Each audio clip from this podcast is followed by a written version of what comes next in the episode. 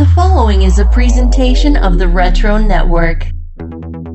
Two men with identities forged in the white hot fires of the 90s comic book boom, now ready to re examine the era where heroes became extreme and one magazine gave rise to a market of speculation. If you've got the guts, prepare to enter the world of Wizards, the podcast guide to comics.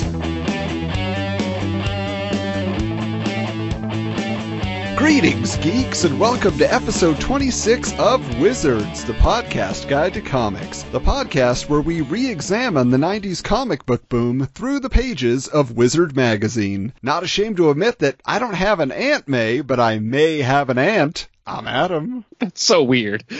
and feeling my spider sense tingle because Adam will likely be making more dangerously bad jokes throughout the podcast, which is almost inevitable. I'm Michael.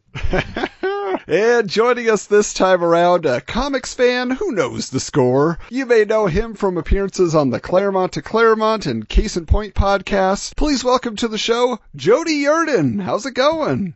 I'm doing great, boys. Thanks for having me on. I really appreciate it. Long time listener, uh, first time uh, guest. Yeah, I mean, that is for sure. You are long overdue to join us on the show. You were one of the first listeners, or even just when we announced the potential of doing the show, you reached out to us on social media. So it's wonderful to finally get to have a, a conversation with you. The pleasure is all mine. But, you know, we want to go back even further, Jody. We have to hear your origin story.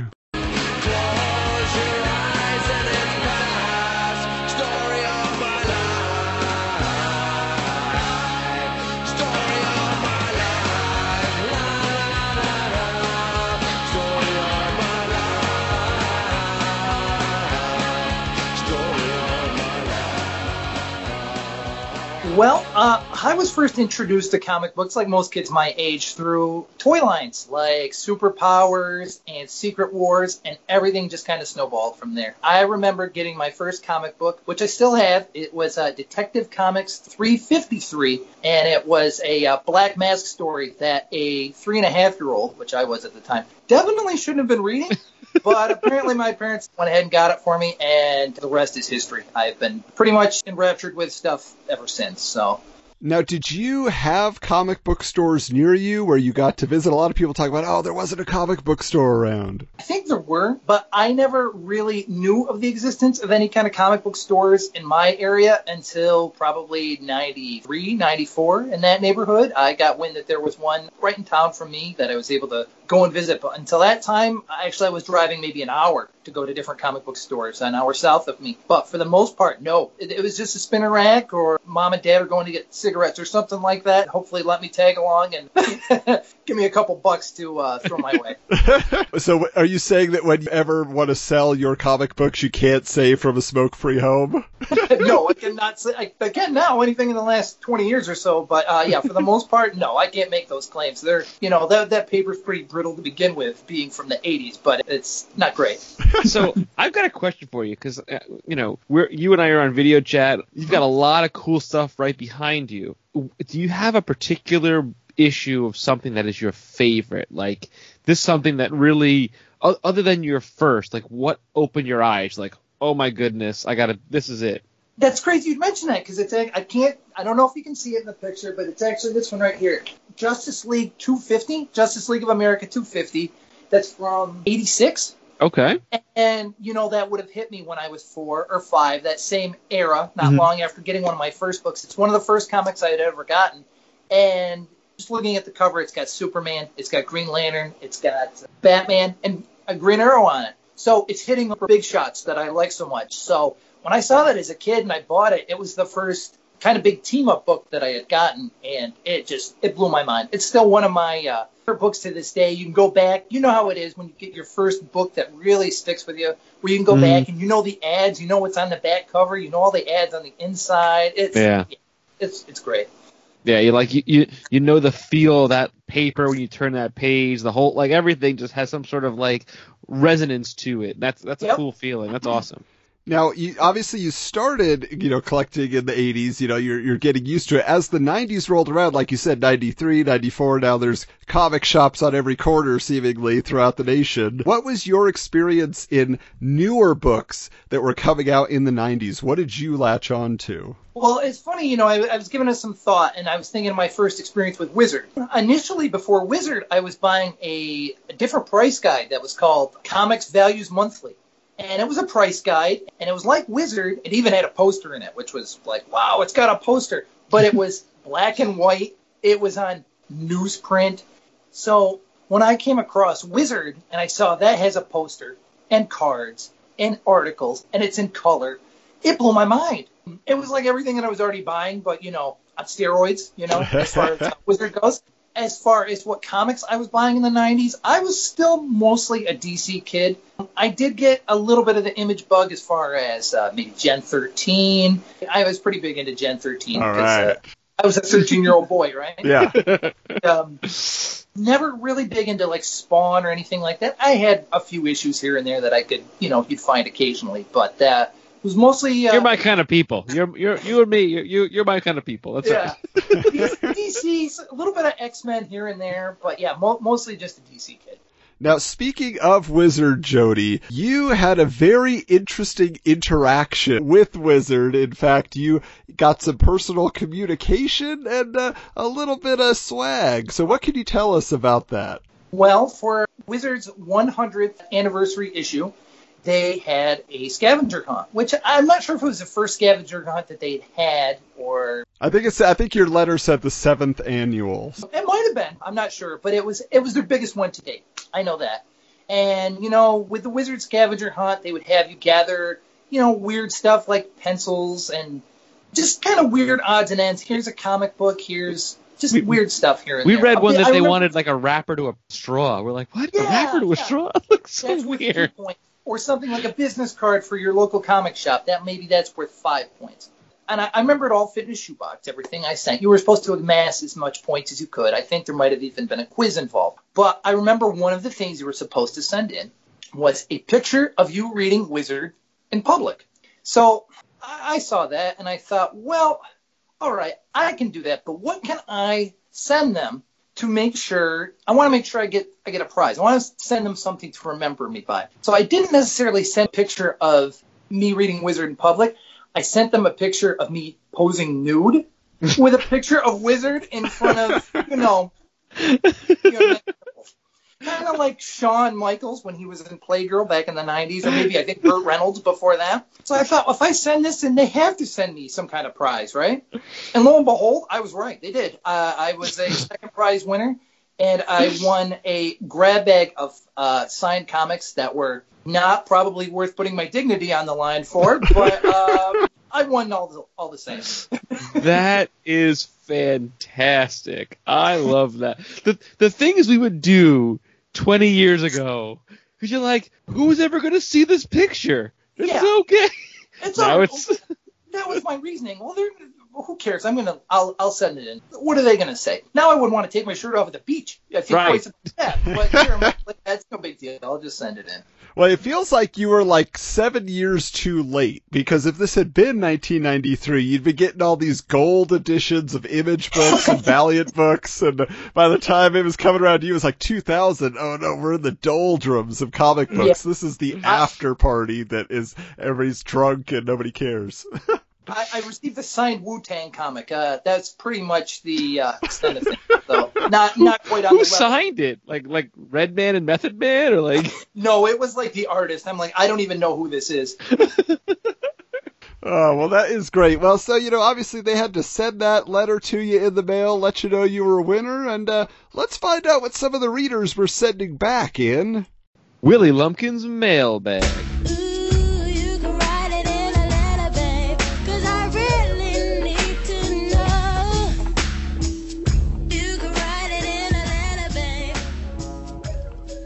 I have not yet looked at this letter. I don't know what I'm in store for here, and it's always a worry whenever I don't look at these ahead of time. The first one comes from a guy by the name of Joe Dolan from Metuchen, New Jersey, and he writes, re Wizard number 23. So this usually means that there's some sort of complaint that happened in a previous issue. so I, I have a strong feeling this is what's going to be. What's up with you guys? Matthew Pincinel wrote in his letter in Wizard number 23 that he's a major fan of Power Pack. So what? Who are you guys to judge? One guy's poison is another guy's pleasure. And in your response to Tom Buttram's letter, we talked about Tom Buttram. Remember this guy. Also in Wizard number 23, your first line reads, What kind of name is Buttram? What's with that? Is Wizard headquarters a bunch of 10 year olds in judges' robes? You keep alienating readers like that, and in time, you won't be able to give these magazines away. Every other feature of Wizard is professional, except your attitudes. Don't try to weasel out of this by telling me to lighten up or by saying, if you don't like it, don't buy it. The only thing I don't like is the high horse you guys ride with writing your letters. Responses. Joe Dolan, New Jersey. All right, so Wizard said, I received about six or seven letters chastising me for the way I made fun of Matt Pincinelt's taste in comics. I did rag on him kind of hard, so if you're still reading Matt, sorry. To try and get back in the graces of the hundreds, or is that dozens, of Power Pack fans, let me give a little free advertising here. Aubrey Crookshanks of Sumter, South Carolina sent in the address for a Power Pack fan club fanzine dubbed Power Pages. Anybody interested in learning more about Power Pack should write to, and gives the address. As far as your assessment of Wizard headquarters goes, 10 year olds in judges' robes is pretty accurate. That, that feels about right. Okay, and now we have a second one. So Damien B. Caprio, again from New Jersey, Keansburg, New Jersey. All the trolls are in New Jersey. I lived there for four years. Trust me, there's a lot of trolls. Sorry, New Jersey. You know I love you. It's fairly accurate. Dear Wizard, I started buying Wizard around issue number nine, and while I say that the format of your magazine has improved, the opinions of most of your staff have sorely declined. I feel insulted to pick up a copy of Wizard and read things like this idiotic X-Men versus Iron Man kick that was in the last few issues. Who cares? If you're going to report on the comics industry, keep the personal comments out of it. I thought this area, magic words, was for the exchange of legitimate information. I've seen more goofy letters in Wizard than I've seen anywhere else combined. I guess he was reading like Penthouse Forum at the same time, so you know, I don't know. Yes, I wrote a letter way back asking about six or seven questions. Hey, if somebody else can do it and it got printed and answered, I can too. But there's no clue whatsoever that it even existed. You're a pretty popular magazine. You're all very busy. But that's because of the people like me who buy your magazine on a regular basis. If we all decided not to buy it anymore, you would be out of a job. You need us. We don't need you. Wow, they're really going after him. Wow, okay. In closing, I'd just like to say that at the beginning it was great, but then it all went downhill. Oh, they don't even know how much further downhill this will go. So we, yeah. we got a long way that goes really downhill. If I want childish comments, I'll visit my daughter's first grade class and ask them to make fun of the comics industry. wow. And uh, Wizard's response: It'd be even better if we dressed up her first grade class in judges' robes. Hey, Wow. call back, call Hey. Now, It this really is the is. thing, Wow. right? Th- These guys cannot stand that Wizard is so snarky that they actually have a point of view. Like Jody, you're telling us you're you're reading, you know, these comics values monthly, and the- there's the Comics Journal, there's Comics Scene, there were all these magazines that were out and around, and I have to assume they were pretty, like, you know, focused on journalism and pretty dry. And what people don't realize is that the reason Wizard was popular was a, like you said, color. It just looked better than everything else on the stands, but it actually had exciting and yes, sometimes offensive points of view, but it got you talking, it got you thinking, it either got you laughing out loud or it got you steamed, you know, like that's that's the mark of a good periodical. yeah. yeah, but to me, I, I think that's uh, that's really what set them apart and made them popular. It's just these old curmudgeons don't want to get with the times. It's got that 90s attitude. It's, it's kind of funny though, and, and as time progresses, I truly believe that a lot of these people that write these letters grow up to be the trolls of Twitter. It just it just feels like that's the natural progression. They went from here to like AOL chat rooms to Twitter. That's kind of where it went. Yeah, but really, that last guy, he was made it very clear he was just bitter they never printed his letter. Oh, 100%. So he's taking Yeah. him to task, you know. They won't print my first letter? Well, they'll print this one. You'll see. I'll get them good. And that is Willie Lumpkin's mailbag. All right. Well, this time around, here we are. This is an October 1993 cover date. And as we get into the table of contents, this is a Spider-Man in Hobgoblin cover. You know, Hobgoblin obviously has his pumpkin bomb. I think they were trying to tie it somewhat into the Halloween season. And this is like a Mark Bagley cover, so it's just some pretty standard art. It's one of those things where it's kind of like, it's a filler. There, there was nothing big going on in Spider-Man comics at the time. It was just kind of like, eh, let's put Spider-Man on the cover again. We decided to do Deathblow last issue. It should have been Spider-Man, so give the people what they want. I would like to say uh, this this would have been my third issue of Wizard, and this was the first issue I bought where I actually knew who the character was on the cover. So we're Thank you. Thank you. Yeah. I don't know half the time. Like, who is this? I'm like, I don't know. It's 2020. Do they exist now? No? Then I don't care. Great. Moving on. Our cover artist Mark Bagley is featured along with the other members of the Spider-Man creative team over at Marvel in an article titled Slinging Webs for a Living. But it's interesting because immediately we see that there is dissension in the ranks because editor Danny Fingeroth states that, you know, I, I prefer to give each creative team the ability to write their own stories, not mandate the direction of the books to be one continuous story throughout the four titles. But David Michelinie, oh, there he is again, always in the middle of controversy, responds, quote, I think it's interesting that Danny says he doesn't do that since every plot I've done since he took over as editor has been editorially directed or suggested. So it's kind of like, oh yeah, he tells us it's happy-go-lucky. Now there's a bottom line we gotta we gotta follow. now, Steven Grant, who was writing Spectacular Spider-Man at this time, describes his take on Peter Parker from a psychological perspective. He says, "quote Basically, he's still a teenager. In our heart of hearts, we're all still what we were in high school. That is an unfortunate statement.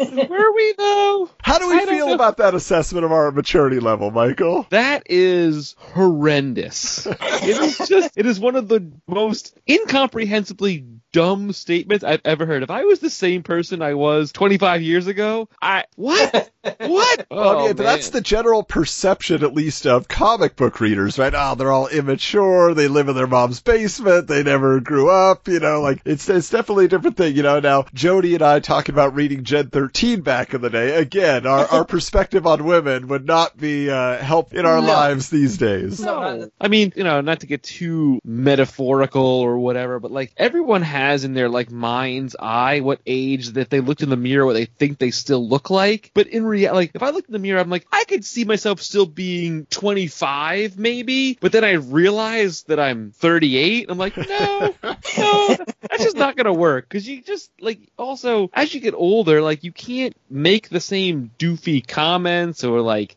statements or whatever. It just doesn't Mhm. translate. It doesn't make sense. Yeah, that, that's just a little bit of projecting his own concerns about himself onto the audience. He's in I his think. mom's basement, is what he's trying to say. Now, the other thing that's interesting is he mentions about how this kind of stuff wouldn't fly with his wife. He just takes off whenever he wants. He's going out in costume, just swinging around, you know. So I thought that was funny. But getting off of, you know, the personal point of view that the writers are injecting into our comics, um, Included in the article, just kind of randomly actually, is the original concept sketch of Carnage. Now, Mark Bagley apparently is the one who delivered this to Wizard. He gets a special thanks in Gareb's letter from the publisher at the front of the issue. And this is really interesting, this design, because it, it shows him basically he has like flowing red hair tendrils is what it looks like. You know, Cletus Kasady is a redhead. It looks like they really tried to like expand that in this. But the caption under the picture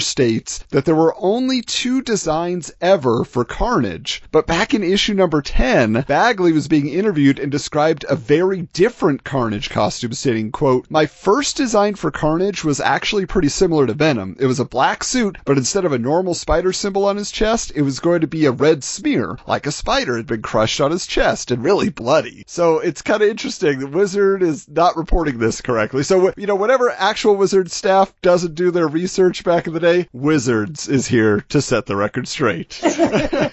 I, also wonder, like, there have been incarnations of Carnage, whether it's like what if scenarios where it's it's almost like a female Carnage, and I wonder because I remember that they had said originally they wanted Venom to be a female villain, and I wonder if that like even though this drawing clearly looks like a, a male body type, I wonder if it was intended to be maybe at one version of it maybe female. Right. It definitely has a kind of a female vibe to it as far as uh Yeah. You know what it also kind of feels like? As if Kraven the Hunter had become Carnage. ah, yeah, I can see Yeah. that. kind of like Lion Maney sort of looking as well. It's cool. Now, moving beyond Spider-Man, Wizard News announces that John Byrne, Frank Miller, Art Adams, Mike Mignola, Dave Gibbons, Geof Darrow, and Paul Chadwick are forming a supergroup called Legend, which is going to feature an icon of an Easter Island head that will appear on the covers of each creator's book that will, quote, hopefully be our pledge of quality, saying, this is good stuff to read, at least according to John Byrne.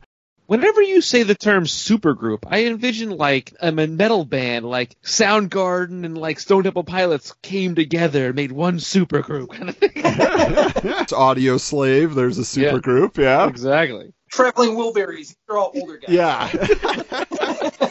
but yeah, so we're going to talk more about Legend in issue 31 because they actually have the cover. But I just thought it, it was worth mentioning at this time because uh, Rob Liefeld on his Robservations podcast recently covered basically this wake of image imitators, groups that were coming together. And he was saying like, we created this huge movement in the industry. And then everybody said, oh, well, you got to be a faction. You got to be a gang. You got to be a group. And then you show we're united to bring you quality comics. Now, another thing that Rob has claimed was in response to the absolute, you know, juggernaut the image had become was the death of Superman storyline. And now, continuing in that trend, we're wrapping up Knightfall as we're reading this issue, but Green Lantern is reported to be DC's next victim, as they put it. He's revealed to have a big storyline coming up that's going to massively change the direction of the character. Hal Jordan rebels against the new group of Guardians, battles the Green Lantern Corps as a renegade. So uh, definitely when we get to that storyline, I know we got to bring your buddy Pete on, Michael. He's the, the Green Lantern expert. I'm looking forward to this because I haven't read this story in a long time, and I'm looking forward to when we get to this. I'm, I'm pumped for this. This Now, be a good. Jody, you're a DC guy. Was Green Lantern in your long box back in the day? Absolutely. I was uh, that was one of my monthlies that I was buying at the time, and I remember being kind of excited for this uh, storyline, and then probably less so after it happened. But I still enjoy it.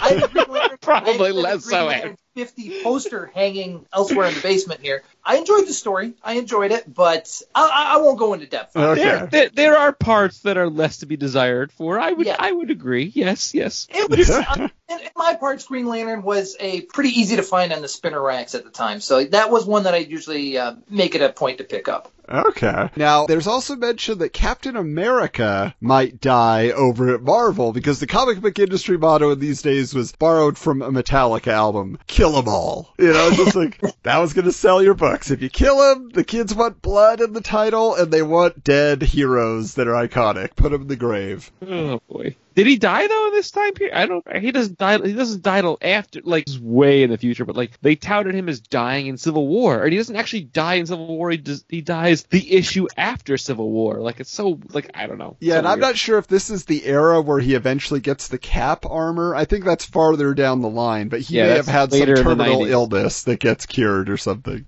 I feel like it's close to this. He gets some sort of new shield. It's like an energy shield. I think it's is it issue 425. That sounds like it's right around this period of oh, time. Oh, wow. Now, going back behind the scenes with Wizard Magazine, apparently believing in the concept of if you can't beat 'em, join 'em, John Warren, who is the creator of the Overstreet Price Guide, which was the absolute go-to source of the price of your comics before Wizard, has now joined the Wizard staff as the senior price guide editor. So Wizard was basically the Los Angeles Lakers of comics journalism at this time. Wait, why am I making a sports reference on a comics podcast? Well, there's fast breaking news from the ever expanding Shamus Empire because Collector's Sports Look magazine is announced as the first new addition to the Wizard Press publishing slate, and a promotional flyer book is included in this issue along with a two page ad. Did you write that, or was that out of the magazine? The the Lakers line. Oh no, that's me, that's me.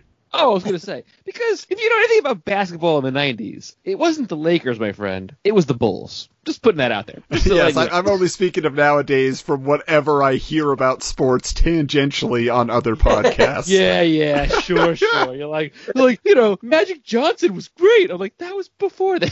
I don't know. I'm just teasing. I'm sorry. I'm, I'm a little snarky tonight. But there you go. Now I gotta read this quote here as they're describing what Collector's Sports Look is gonna be all about. They mention that it will have the depth of coverage Wizard fans have long enjoyed, plus the Wizard reputation for irreverence and wit promises to deliver a whole new attitude to the sports and non-sports card and collectibles marketplace. And uh, there's actually a whole letter mission statement kind of from Gareb Shamus himself. And I won't read the whole thing here, but I do like what he says here two years ago. There was a dream called Wizard, the Guide to Comics, a magazine devoted to the imagination, the art, the artistry, and just plain fun of collecting and reading comic books. Millions of people read them every day, just as millions of people collect sports and non-sports trading cards, and have for a hundred years.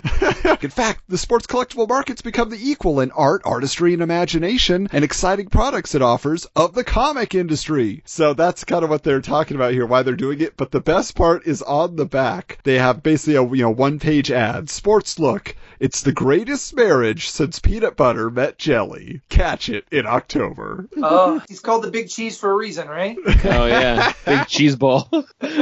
Please cut, cut that out. If he ever wants to be on our show, I don't want to. I don't want to insult. him. I don't wanna insult Well, and I feel like Gareb, if you ever come on the show, we have to know what your idea was behind this. I mean, obviously you saw that there was a place, again, Sports Illustrated, maybe not the hippest magazine in the world, had been around for a while, but this magazine, I'll tell you, you know, I, I was tempted to buy an issue, and I still may in the future, but it ran basically for, for a year. From 1993, the end of 93, until 1995. At this time period, I was actually subscribed to either Sports Illustrated for kids or regular Sports Illustrated at the time. And I never, and I was a huge basketball fan and football fan, and I never heard of this magazine before. Never. Not Yeah, one. well, I actually saw there was a Reddit thread and somebody, and also something called like collectors.com and people were asking about it. They're like, does anybody know about this magazine? You know, like, cause I remember seeing it and I bought it. Like other people were like, oh yeah, I heard about it, but it was never in my area. But it had like major sports figures on the covers during its run. It had Nolan Ryan and Charles Barkley and Ken Griffey Jr. and Shaq, Michael Jordan, you know, like it had big coverage on there. And some people said, yeah, it was pretty funny. Somebody described it as Mad Magazine and Sports Illustrated combined.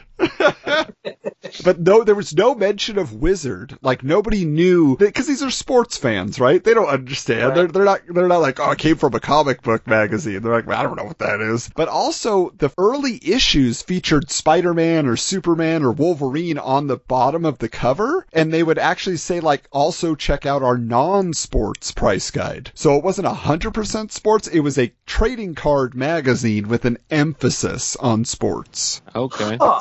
Interesting. Now, something else, I don't know if you've ever heard of this. This is an article called A Mighty Magnificence. Oh boy. Rolls off the tongue. Yeah. They're discussing the newest collaboration between writer Mark Evanier and cartoonist Sergio Aragonés, speaking of Mad Magazine. Now, they had been producing Groo the Wanderer together since the 80s. So, Michael, have you ever seen a Groo the Wanderer comic book? Does that ring a bell, Jody? I've heard of it. I've got quite a few comics. I've never bought a copy of Groo the Wanderer. It's not something I really see in the quarter bin all that much. I think it must have been a direct market sort of book, but I've heard of it, but it's not anything I'm too familiar with personally. You could just add in a cricket sound for me because I have no idea what this is. I have no idea what this It's is. It's that weird era. Like, it feels like if you were a teenager in the 70s and like early 80s, you loved sword and sandal fantasy. Conan was like the biggest thing ever. And it's a Conan parody. It's the same as like Cerebus that we've talked about. It was a ripoff of Conan comics. And that, that was just such a huge thing for a period and it totally escaped our generation. But now, because superheroes are the big business in 93, they're introducing Magnor, who is a quote parody, but not a parody, of traditional men in capes. And so in comparing Magnor to Groo, Evanier states, quote, his stupidity is on a grander scale.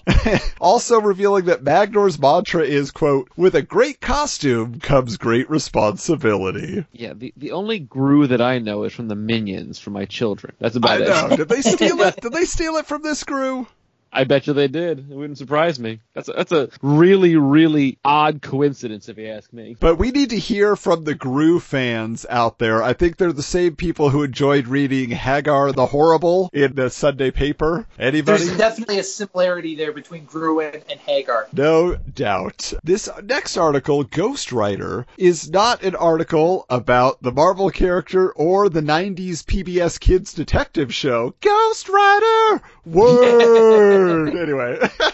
but instead, it's a follow up with writer John Ostrander, who, along with artist Tom Mandrake, turned The Spectre from a hard to relate to God of Vengeance into a surprise hit comic, as they're reporting, over the last year. Now, I remember, Michael, several issues back, we kind of scoffed at the concept when it was originally announced. We said, you know, he was great in Kingdom Come eventually, but The Spectre was never a big book, it wasn't a big deal, and apparently that was the same opinion that other veterans in the industry, including Mike Gold, for example, who told Ostrander, quote, any competent writer could do two or three good issues of The Spectre, but it would just become formulaic after that that the character was just too powerful to keep interesting. And Ostrander says, I told him he was wrong, and I like to think we've proved the point. So I find it really fascinating that the Spectre became kind of this critical hit, at least. Now, Jody, again, in the DC universe at this time, you're buying a lot. Was the Spectre one that appealed to you? Did you notice it becoming a big deal book? No, absolutely not. It's not anything that I would ever. I've never been a Spectre guy at all, really. It's just the, I don't know if it's the spiritual, mystical sort of aspect of the DC universe that's never really appealed to me all that much. I mean, I, I think I have a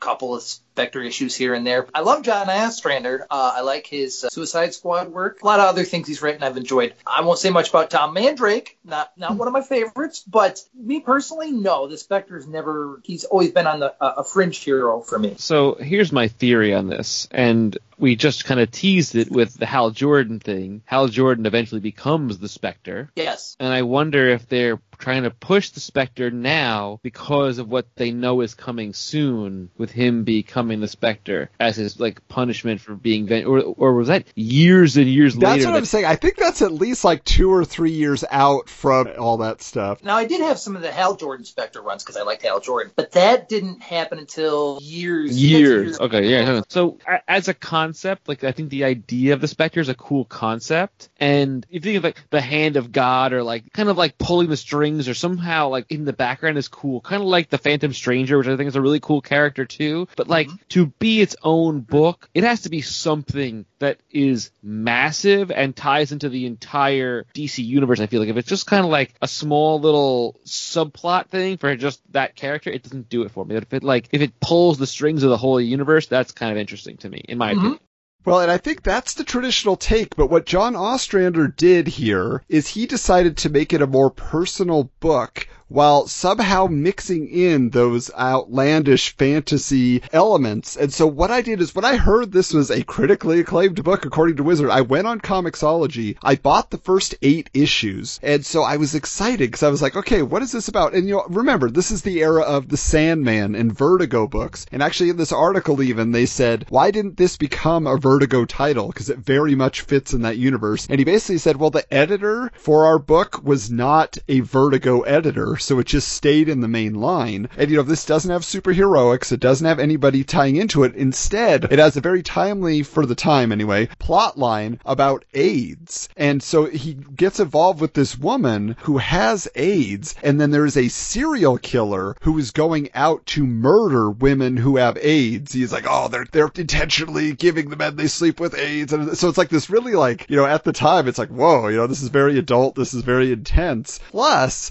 it takes the Spectre's mission of punishing evil, but adds on the element of but also understanding it, which expands what he is up to. So you get this stuff where he's in a lot of ways he, he I always thought of him, you know, as maybe like the Doctor Strange or something. Um, I found him to be more like Ghost Rider, where he's out like punishing and he's he's uh, you know getting vengeance on people. And what he does is he like jumps in through the criminal's eyes, and then he has these battles in their mindscape. And that's where he could do all his crazy stuff, you know, turn his mouth into a giant flood or whatever's going to happen, you know. And but if the person's will is very strong, he loses power. But when he's outside, he usually goes back into his human form, and he's not the specter, and he's just, you know, his his cop persona. And then he's maybe a little bit more vulnerable, even though he's mostly a ghost. And so it, it you know, it has all these uh, these different levels to it, which it's very consistent in the writing. It's a mature book, you know, the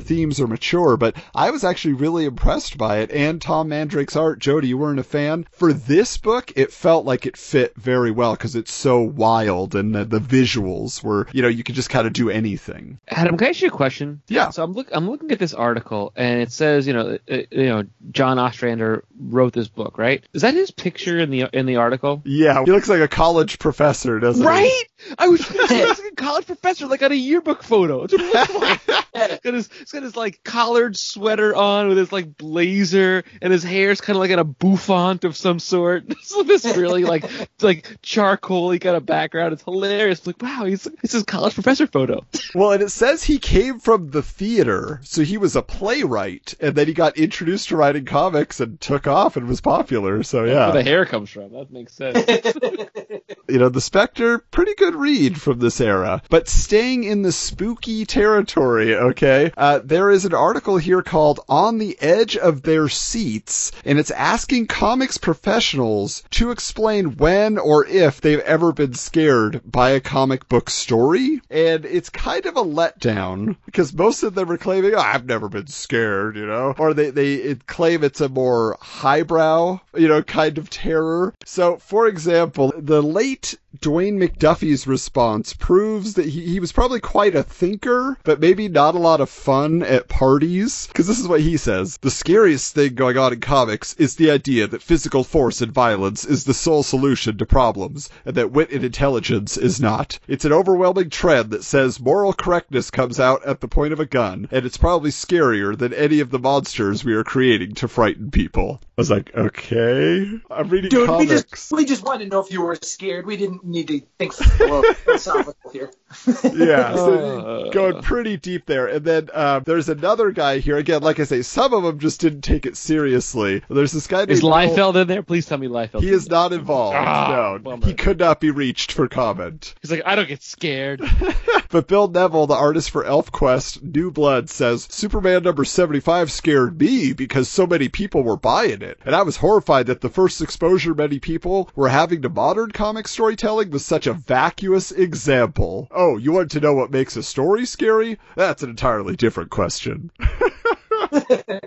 yeah, and, and he takes it on to basically say, and although I don't get scared by it, seeing a villain like the Punisher marketed as a hero does make me ill at ease. You know, so it's just like everybody's just like, there's all these characters and there's not good storytelling. That's what scares me. Now, last one here, I found this very interesting just from a perspective of what a difference 15 years makes. Uh, there's a comics historian named Lawrence Watt Evans, and he says, I don't think anything scares me anymore, though that early issue of Sandman with Dr. Dee in the diner came close. When I was a kid, though, believe it or not, Groot, the thing from Planet X who appeared in an early issue of Tales to Astonish, number 13, I think, scared the heck out of me. Groot was a giant walking tree who showed up and announced he'd be taking a town from Earth back to Planet X to experiment on. Kirby art, great gloomy coloring, villagers with torches, killer trees. But Groot only says, "I am Groot," or at least is that just like a retcon they did in the future? I- I'm I pretty mean, sure, yeah. So this is this is like an old, probably Stan Lee book when they were doing Right. monster books, you know, in the 50s or, or very early 60s, you know. So it's kind of cool that he was mentioning Groot back when nobody knew who Groot was. Yeah. mean- super, super obscure, very deep pull, especially for the time. I mean, Yeah. nobody knew who the Guardians of the Galaxy were until about 2011. So it's like, Now, speaking of super teams that nobody knows about, uh, this article, Tribal Thoughts, is an interview with Larry Stroman and Todd Johnson, who created Tribe for Image. We talked about them a while back, how they had hundreds of characters they were planning to introduce to their universe, but they got dropped from the big eye, as we'll put it, and now they're self-publishing through their company, Axis Comics. Now, Stroman and Johnson claim to have sold more than a million copies of Tribe number one, making Tribe, quote, the best-selling African-American comic book in history. Take that milestone. Now, they didn't last with Image. You know, Image said, you know, you're too much competition for us. We need you off our label. Uh, but Johnson here says, quote, it's a hardcore tough business arena. It's not the camaraderie I thought it would be. You gotta have your paperwork right. So what they're doing actually is kind of taking Tribe to the next level in terms of it's not just a comic, because they're jumping heavily into merchandising with a trading card set that steals Defiant's idea of turning all nine cards in a binder page into a comics page. They're also releasing a line of clothing called Rumbleware. Now, this was a concept that was originally going to be a company inside the Image universe that would manufacture all the outfits for the super beings like Youngblood. They specifically state not for Spawn because, quote, no human could make that one. They also discuss the possibility of TV and movies because every creator thought that selling a million comics immediately meant you were destined for dominance of all media. You know, they thought that a crossover was inevitable. Everybody knew who you were when you sold a million comics. Tribe, anybody? Tribe? I'd heard of it, but at the time, no, this is not anything that would have piqued my interest. I, I will say, you know, reading uh, their plans for Rumbleware and for cards through 26 episodes of this show, I'm sure you guys have realized there's so much, you know, with the success of of Image and Valiant, there's so much putting the cart before the horse, and so many of these companies, like, yeah, we're gonna have cards, we're gonna have shirts, we're gonna do this, we're gonna do that, and there's no there's no fan base there. I mean, Yeah. I guess in this case you could say they sold a million copies, but I don't know one person that owns one. you know what's funny? Like, there's something you said in there, Adam, where it says that they were too much competition for for Image. That doesn't make any sense, though. Like, why would they be competition? Would it be that it's a different universe competition? Like, Well, more, more so what it is is that, you know, we kind of talked about this last episode was that Image was expanding too quickly, so they were losing their market share for the main founders of Image by bringing on new talent and new books, because now other books have the Image logo, other books are now selling a million copies like this one. That takes away from, you know, the seventh, eighth, ninth issue of Spawn, or Liefeld if he had gotten out uh, more issues of Youngblood at some point. more than one issue of anything? Yeah, so so it's that type of thing where they it basically they decided, yeah, yeah, it's it's diluting our market share, so you know we, we can't do that. Oh, I see. I understand. Now, more lofty aspirations, just like Jody was describing, are found in this article. And Michael, I'm sorry we're returning to taking its cues, which brings us back into the world of Q Unit from Harris Comics. you, you, you'd think I would have just when I'm out, you pull me back into this stuff. this this Karl Altstetter and Robert Napton, who are the creators of Q Unit, they have these delusions of grandeur. Uh, to quote Han Solo, uh, it stated, "quote Of course, the selling point of the series is the story, which is truly complex, but not overly convoluted. According to the rep from Harris Comics, quote The complexity isn't in your face. The intricate reality of the Q Unit's universe is very accessible, which has proven completely false." Not only by our previous review of the first issue, would you consider that accessible, Michael? It was so confusing. and It's just no, it's gobbledygook. Yeah, it, it goes on in this article. It's really just the two creators trying to explain all the backstory and characters in what essentially reads like the ramblings of an eight year old on the playground trying to convince his friends why his imaginary character can beat theirs. You know, he's like, and it was, he was part of this world, and then they got these implants in their heads, and these guys control them, and then also this other guy, he, they abducted him, and he's a human, but then he got enhanced. And this stuff happens, and then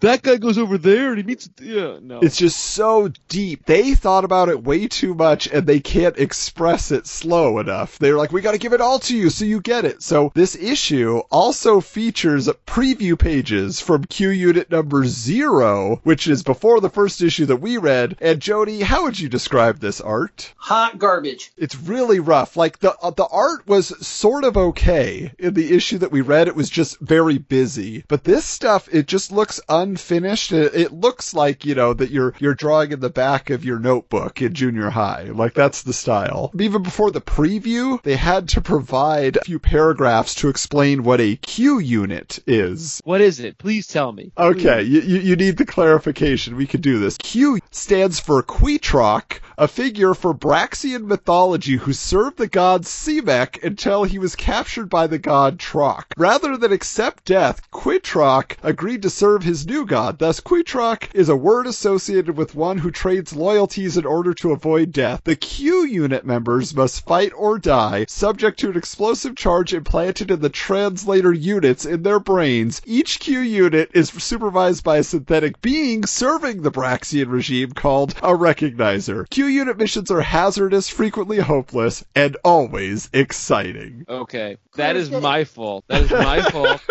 I regretted asking immediately, and now whatever you just said is going to be burned into my brain for all eternity. It's like Oh. somebody tried to explain Game of Thrones to me. I had zero interest, and people like, and then this house, and this house. What? I don't know. Sorry, that's too much. And you might say it created something of a crisis in our minds. And uh, this next article, titled Crisis Situation, is a reflection on the success.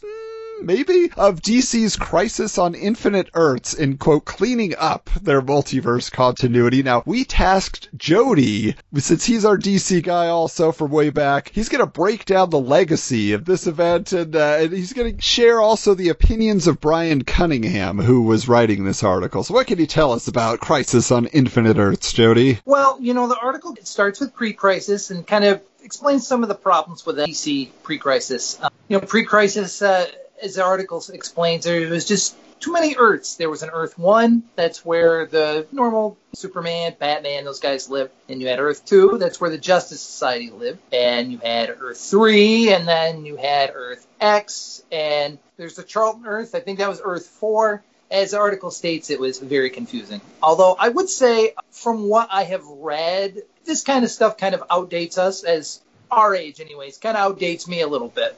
But from what I've heard, uh, what I've read, people have said, no, I, I didn't find it confusing in the least. But apparently somebody thought it was confusing. So what they did was they held an event called The Crisis uh, by Marv Wolfman and, and George Perez, who were just coming off their new Titans run. So I mean, that's a that's a home run right there. What they attempted to fix in The Crisis was going down to one Earth and kind of condensing DC's history. Now, I would say at this point, when in '86, when Crisis happened, that was to commemorate DC's 50th anniversary. So they've got 50 years of history Mm. behind them. So to try to make that all fit, this was at least you know over the years, this was kind of their way to make everything kind of fit together.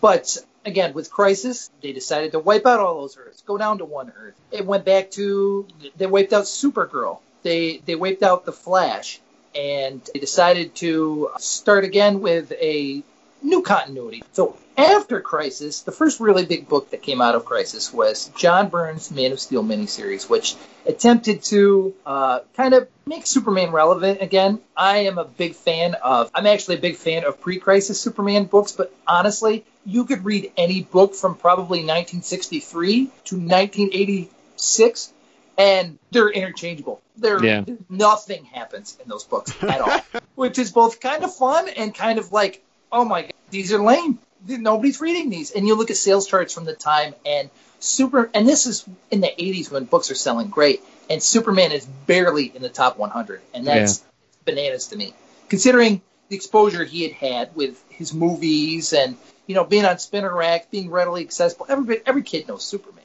but Right. These were these were garbage books to some. So John Byrne went to fix that. And with his Man of Steel miniseries, he went on to fix such things as uh, never having him be Superboy, not becoming Superman until he moved to Metropolis. No Supergirl. His parents were alive. Wait, And his parents were dead pre-crisis? yes, I didn't realize. I thought they didn't. I thought they they did that after. Like they retconned that. I didn't realize that they like did, did they kill him because they killed him in the movie, or is it just like No, no, they, I mean they were just dead from like the very beginning. Whenever they got into his backstory, his parents had died. They would, you, got to think like he was coming around in the 30s. Yeah, people didn't live that long back then, Michael. You know? Really? I always thought Martha Kent, at least, was always kind of like just there as like his moral compass kind of a thing. I didn't realize that she was dead for a time back then. I didn't realize. Wow. I for, I- either I forgot or I didn't know. That's interesting. Wow. if I remember correctly, I think his parents' death was might have been the catalyst for him to move to Metropolis and become Superman, if I remember correctly. But if there's an issue that it happened, I couldn't tell you what issue it is. It Right. wasn't like a big deal, you know. But some other post-crisis fixes that uh, they decided to change. George Perez uh, had a new take on Wonder Woman, where she essentially didn't exist before Crisis. I, I would like to add most of the DC world before Crisis it was kind of a cutoff point. Everything was kind of new. So Wonder Woman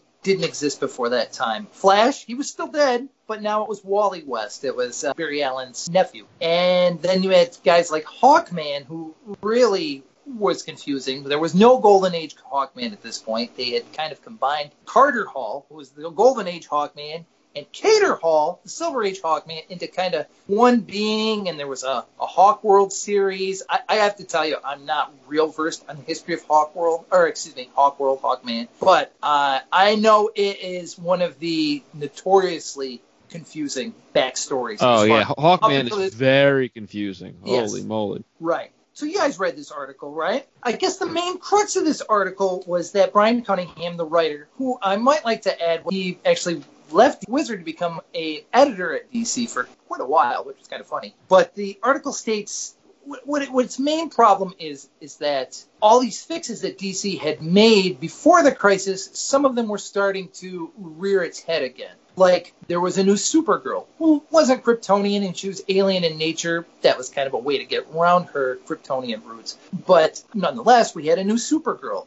Um, Dove from Hawk and Dove was back. And another problem that the article had was what are we supposed to do? Just forget the 50 years of stories that happened before 1986? Yeah, well, and I thought it was interesting, Jody, about that. Marv Wolfman and George Perez are both interviewed briefly in there, and they said, "Oh yeah, well, we considered doing one more issue that kind of addressed all the things that they've been undoing in the last few years leading up to it." So I thought they're like, "Ah, we, we figured it would just make it even muddier and even more confusing, but it, yeah, we did feel like that was needed." But also, I think it's interesting to the point too is uh, we've had people on the podcast that said, "I didn't know what Crisis was until I read." Wizard. Like I learned it there because they mentioned here that they never reprinted or collected in a trade Crisis. It was kind of like they did Crisis on Infinite Earths. You could get the back issues, but it wasn't like this thing they were hanging their hat on. Like this was the beginning. You got to go back here. And so uh, it it DC wasn't pushing it. They even asked a DC rep, and they're like, "No, we don't plan to collect it," and they don't for quite a while. I have the trade, you know, with the Alex Ross painted cover and all that. It's like it's beautiful, but they really took their time on making that something that mattered. Maybe because they didn't want to be beholden to what they had attempted to do. You know, I also have the same trade, and I think that has a 1999 2000 cover cover date on it. it so it was a good 15 years after it came Easily. out, almost 15 years before they managed to reprint that. I, I would like to add my copy is uh, signed by George Perez and Marv Wolfman. Is Wow. it really? Pleasure wow.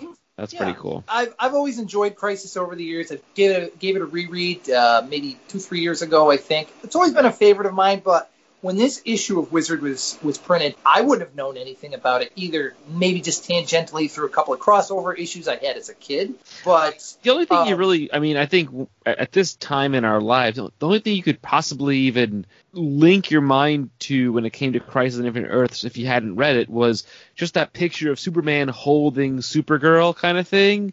Like that's Mhm. the only image that I ever knew existed about And it's that been story. referenced so many times as homage covers. Yeah. Uh, a million times. Yeah, absolutely. So yeah, so it's it's really interesting. You know, I I enjoy it as a read. I to me, there's too many new characters in there to keep the story going with the monitor and the anti-monitor, and then you know Lyla or whatever her name is, you know, and then the pariah, and like all those guys that are kind of the driving parts of the story. That that convolutes it for me. I wish they could have chosen existing characters to drive that. I've read it twice, and the first time that I read it, it took me a really long time to get through the trade because it's just kind. I was like bored at points because there's just so much going on, and it's such a thick, dense story that you're just like. All right, where are we going? Like, just get through it. And there's so many cool characters that you see just drawn, but have no speaking parts in the whole thing. And I'm like, oh, I want to know what they're doing. I want to, and, and you don't know. You don't have those Instead, we get more Lady Quark.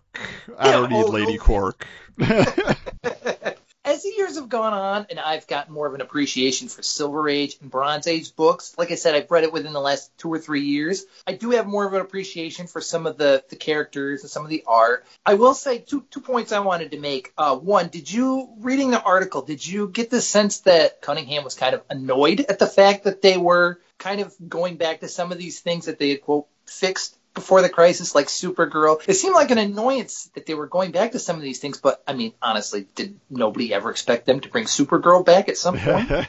Yeah, definitely. He it, that's the tone of the article. Is like, well, they didn't really fix anything because they didn't stick with it. So Which at this point, if you're if you're reading current DC comic books, you know, you look back, this article's almost 30 years old. This is almost laughable at this point because Right. they've they've had almost two hard resets at this point as far as getting rid of things. So it's like, boy, if you had a problem with this, just hold on to your hats. and they're about to do a third. January 4th is the end of DC's death metal, and it's supposed to literally reboot the universe where they're jumping into what's called future state, and it's all like futuristic superheroes, and all the characters you know are going to be gone. Like, Oh. gone. Well, and, and they didn't have to wait till modern times either, because we're going to cover it in just a, a month or two. Probably it's going to be Zero Hour comes out in 1994, which was basically Crisis on Infinite Earths 2. You know, like we're doing it again. We're trying to fix some stuff, get rid of some people. But speaking of Brian Cunningham, Jody, thank you for that. The toying around section for the past few issues has been pretty quiet there hasn't really been a lot of big toy news. And so Brian Cunningham's been reporting on stuff here and there, but in this issue in particular, he's reporting on superhero costumes being big business for Halloween, mentioning that the X-Men are the hot new costumes for 1993 in addition to Wolverine, which like everybody from like 93 to 95, there's just Wolverines everywhere. And into the modern times, uh, there was a Storm costume being produced, which I thought was pretty cool. I never saw any girls dressed up as Storm, but I think it would have been neat. You've been like, I, I gotta talk to that girl. Hello, hi. But then Spider-Man and Batman costumes continue to be the reliable sellers, but they say Superman, who is also a mainstay, has grown even more popular due to all the media coverage of his death storyline. Although, one costume company rep reveals the one who trumps them all. He says, quote, ninjas have always been our number one selling costume. Ninjas, man. Unstoppable. Yeah, but I mean, this picture of this guy in this Superman costume. I don't know if I would want to be caught dead in this superhero costume. It's pretty, pretty rough.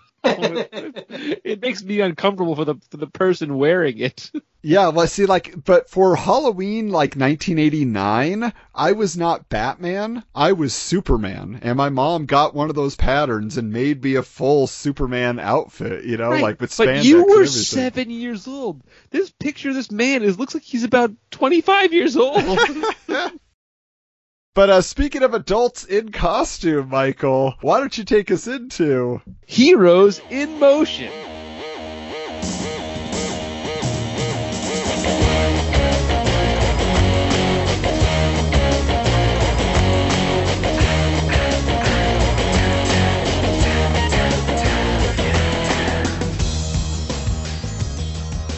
So, in Heroes in Motion this month, our pal Andy Mangels reports that season two of X Men on Fox will feature appearances by Mr. Sinister, Colossus, Omega Red, Alpha Flight, Cable, and more. Plus, Fox is considering a spin off show titled Captain America and the Avengers, which would feature War Machine and Thunderstrike instead of Iron Man and Thor. We don't get Avengers Earth Mightiest Heroes until 2010. A long way away. Yeah, I didn't even know that they were even considering a Captain America and Avengers show back then.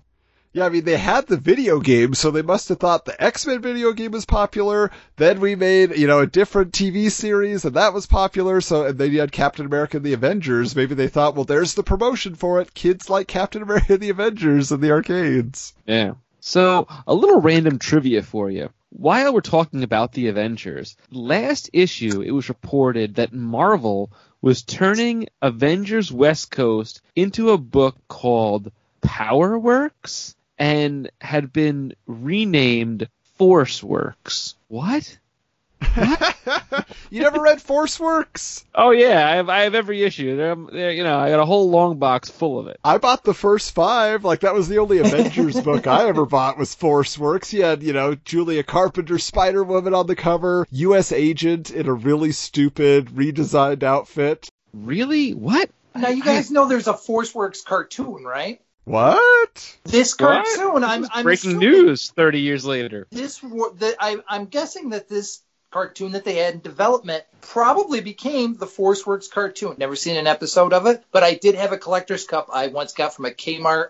I believe it had Iron Man, War Machine, Century, maybe Spider Woman, and I'm not sure if Thor made the cut, but it's Well, yeah. What what I think they did, Jody, was that was the Iron Man animated series was basically Force Works. You're right. Yeah, because that was Okay. that was his team, and Scarlet Witch was on there and everything. Yeah, so that that was definitely inspired by Force Works. I think they were trying to have synergy, but it was called Iron Man. okay. You want to laugh? They brought ForceWorks back in 2020 and called it ForceWorks 2020. It was a three-part miniseries that dropped on February 26th.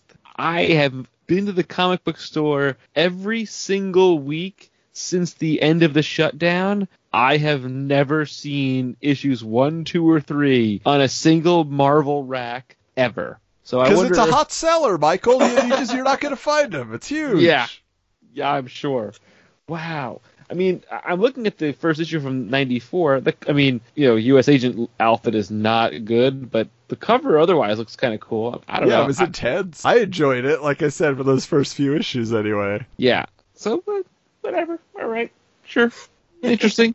But back to movies. Back to movies. So, the director of what was then called Batman 3 had just been announced as Joel Schumacher. It's revealed that the Riddler will be the villain and Robin will finally make his big screen debut, but Catwoman will not return. Though the possibility of a Catwoman solo film to shoot concurrent with Batman 3 is being considered, which we obviously know that that didn't happen. There's a different Catwoman movie that comes out years later that we'll leave for the future to talk about it honestly it really always bummed me out that they did not bring back Michelle Pfeiffer for the third film. It was like such an easy get, but I almost feel like maybe they did that because Michael Keaton wasn't going to be back, and they were like to try to have her have different chemistry with a different Batman. It might not have worked, I guess. I don't know, but Well, I, I think it really did have to do with the fact they were seriously pursuing her solo Catwoman movie, and it was going to be like set in Las Vegas, and she was going to be doing all this vigilante stuff there. And so it, it was a situation where I think it was just like, yeah, yeah, no, we're, it's in development, so we can't put her in the next movie because she's going to have her own movie, and you know her story's done until that one starts.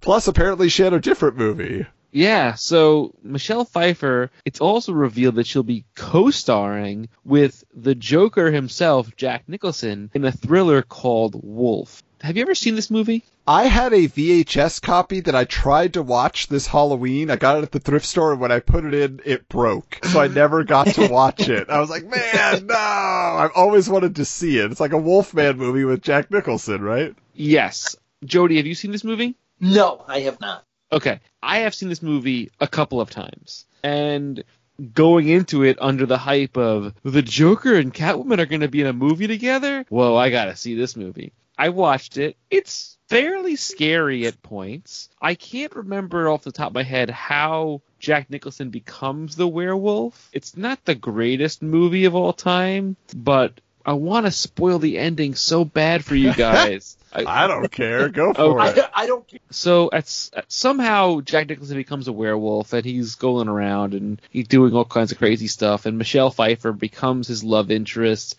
and he never bites her or scratches her but she becomes a werewolf by falling in love with him.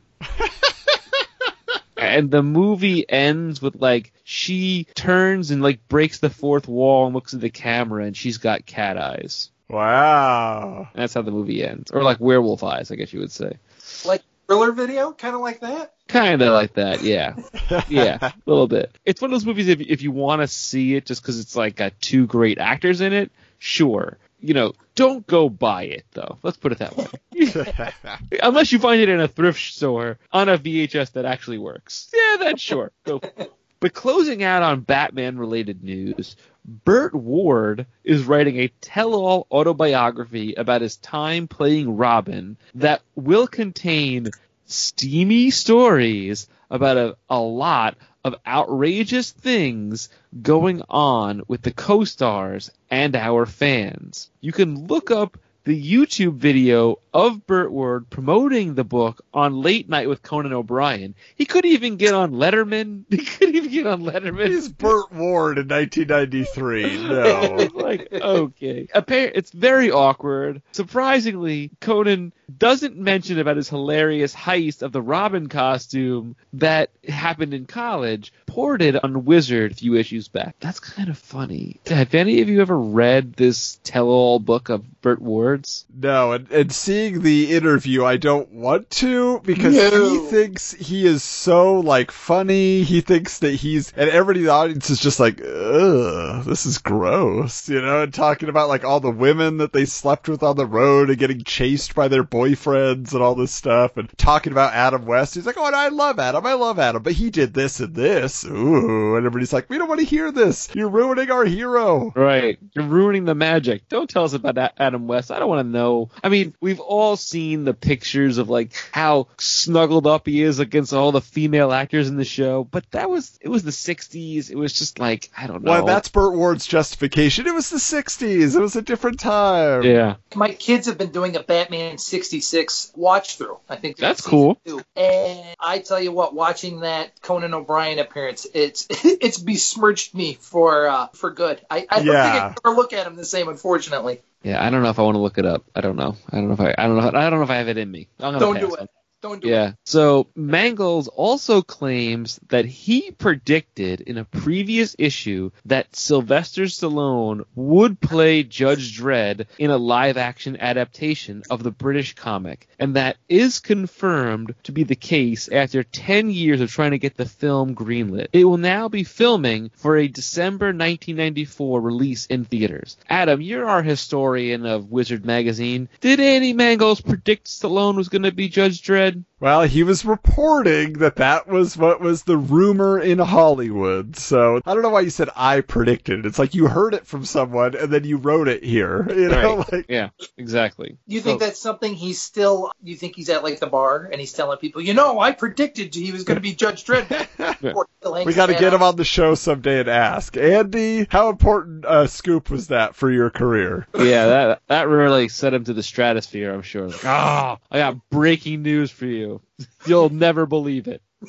Stallone is in a comic book movie, and it's Judge Dredd. You'll see. Mark my words, folks. There we go. Finally, there's an interview with John Kassir, who voices the Crypt Keeper on HBO's Tales from the Crypt, which was inspired by the EC Comics horror books from the 1950s. Apparently, Kassir also voiced Buster Bunny in the later seasons of Tiny Toon Adventures. Really? That's weird. He took over from the original voice actor. So Oh, interesting. He provided the voice on the Problem Child cartoon as well, which I didn't know existed. Did you know Me it existed? neither.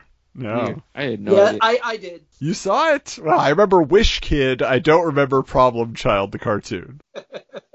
I think it was on CBS, but it had like maybe it was on at like a later time in the day where it was preempted by college football sometimes. So I, I never saw it, but I knew it was around. Huh, interesting. And also was voicing the Crypt Keeper on Saturday morning animated series inspired by the violent and vulgar HBO program. There was a Crypt Keeper cartoon? Yeah. It was basically like, you know, Tales from the Crypt, but with more innocent, sort of creepy stories. But just, yeah, it was like the Goosebumps television series. You know, it's like it was scary if you were six. Is it like Are You Afraid of the Dark for Saturday morning? Exactly. There you go. Okay, all right. I didn't. I never saw it. I, I missed that one. On a side note, Adam also performed with Kassir in an episode of his YouTube series Retro Detention. So if you haven't seen Retro Detention and you want to see Adam perform, this is the one to look for, guys. Yeah. check it out. We, we got the original Crypt Keeper to reprise his role, so it was pretty Wow, awesome. that's pretty. How did That's I- awesome. That's pretty cool, dude. And that is our heroes in motion. All right, now we're going to jump into Guy Gardner's Gimmicks a Go Go. How bizarre! How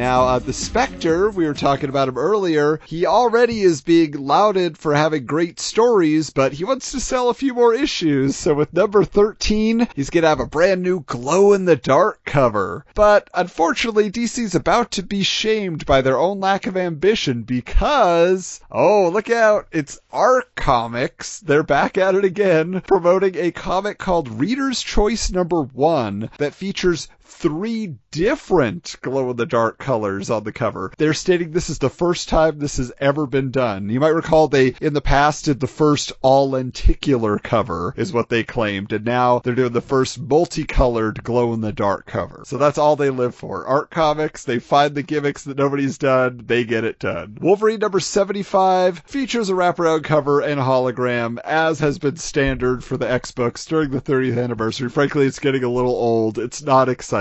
You could have done a little bit more Marvel for this grand 30th anniversary. Now, Prophet number one is arriving from Rob Liefeld. It had been put on the back burner. He's finally releasing it with a coupon for a limited edition Prophet number zero. You know, Image made this happen. It became standard in the industry. He's doing it again. Now, I've read and discarded Prophet number one. Did Prophet number two ever came out? Yeah, oh, eventually, yeah. Now it became an ongoing series. Now here's the thing: like he also appeared originally in Youngblood. There's Prophet Number Zero. I can confirm that this character is a zero. Liefeld keeps talking about how the showrunner for the CW Arrow series has written a Prophet movie script that he believes will be made. Even back in the day when he was working with Tom Cruise, Tom Cruise was reportedly considering starring in a Prophet film. And Rob, nobody cares about Prophet. He's a roided out Shatterstar clone. He's got biblical undertones, which is lame. He only eventually had hype because Stephen Platt's art style appealed to people. Stephen Platt was the new Todd McFarlane. You had him drawing your prophet character, and people were like, "Oh, he looks cool." But then you read the comics, you're like, eh, I, I, "What do I care about this guy?" So yeah, no, Prophet, it's not going to happen. I'll eat my words in a couple years when we see Prophet the movie, you know, on HBO Max or something. But I Oh, just please. don't see it happening. Anybody? Jody? Prophet? No, no. Like you said, nobody wants to be classified as a poor man's Shatterstar.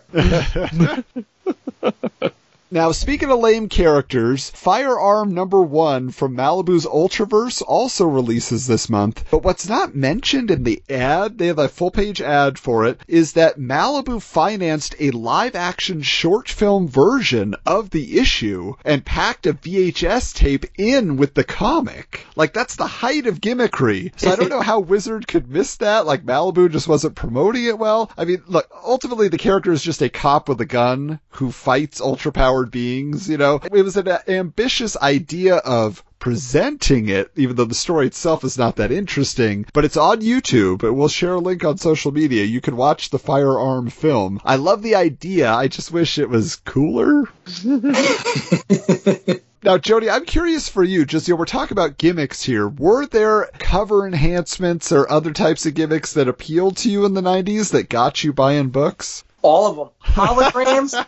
you know, I- earlier you had mentioned the, the 30th anniversary, the Wolverine 75, the 30th anniversary X Men covers. I was all in on all of those. I loved those covers. I loved them. They were everything for me. I have a distinct memory. I think Excalibur is actually Excalibur 92. I believe was the first part of the Fatal Attraction storyline. And I remember, I have a memory of finding it on the spinner rack, but not having the, I think it was 295 or 395 at, at cost. So I hid it up on the magazine rack. I took it off the spinner rack, hid it up on the magazine rack, and then came back and bought it probably six weeks later with Whoa. pretty dusty, but it was still up there. Holograms, glow in the dark covers. I I loved it. I was hook, line, and sinker. That's awesome. Like so many of us were, so that's wonderful. We look back and scoff at it now, but we know we spent our money on those things for sure.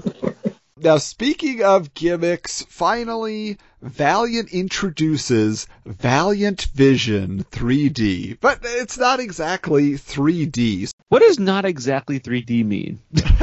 Well, let me tell you, Michael, these books that feature Valiant Vision, they have a seal on the front that tell you they can be read with Valiant Vision glasses. What are Valiant Vision glasses, you ask? Well, they are polarized lenses that bring the red colors forward and push like the blue and darker colors back, giving the images a sense of depth. So the glasses are clear is how they look. Then you put them on and it's kind of little rainbow sparkles when the light shines in certain directions. But you look at the page and it really does work. Like I, uh, my buddy Garen, you know, he guested way back on episode five and he was singing the praises of Valiant Vision. So I was so excited to finally check it out. And I did this week. And I was like, yeah, I mean, this is 3D without blue and red, which is always a hassle. And so it's like it, you get all the colors of a comic book. And in this Solar uh, Man of the Atom 29 that I have here, it's actually really cool because they decided to do a lot of stuff like where he's going into virtual reality. So a lot of stuff is like grid design and it looks really cool. Like the wireframe really helps everything to pop and especially reds, like they said. So Solar is all red. So he looks like he's just floating all over the comic. It's really, cool. really neat. Yeah. So if nobody has uh, ever bought your Valiant Vision starter kit, you know, with the glasses and everything, that you could go out and get it because it also works for other comics. So if you find another character like a Flash comic, that would look great. You know, the hmm. Flash would look like he's running off the page. Now let me ask you a question. When do comics start doing that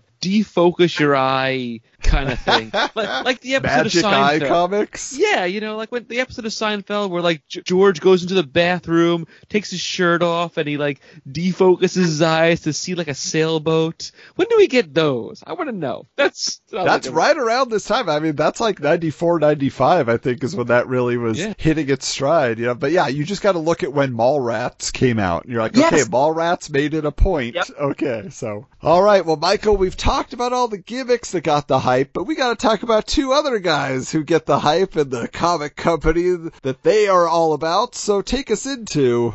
Jim and Todd's hype machine.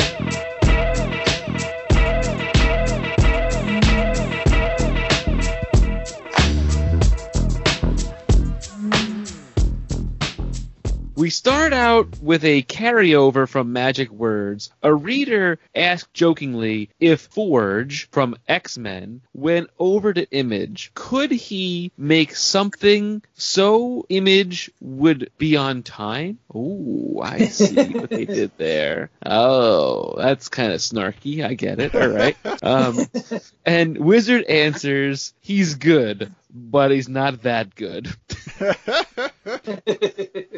Forge is a pretty cool X Men character. He's actually really, I like that character a lot. Speaking of X Men, the rumor of a Wildcats X Men crossover has been denied by Jim Lee, who says unequivocally no. To tell the readers that would be the biggest disservice you could do to them. So he does want us to get our expectations up for Wildcats X Men crossover. It happens eventually, but not right now while he's still rising in his esteem with Does Image. it really? Yeah, Because don't the Wildcats, I mean, like, Grifters... they go to Wildstorm, but I think it happened just before he sold to DC. Let me check here real quick. Wildcats X Men, yep, there it is. Wow. Uh, 1997, 1998. Yeah, that's what I was gonna guess. I thought that sounded about right. Wow, that's pretty good. I, y- you guys are better than me. I, I I find that so, so surprising. So theoretically, Grifter's been in three different companies. Well, I mean, he wasn't he wasn't sold to Marvel. It was just a collaboration. Right, but he's a but he's appeared in a Marvel book. You know, that's kind of.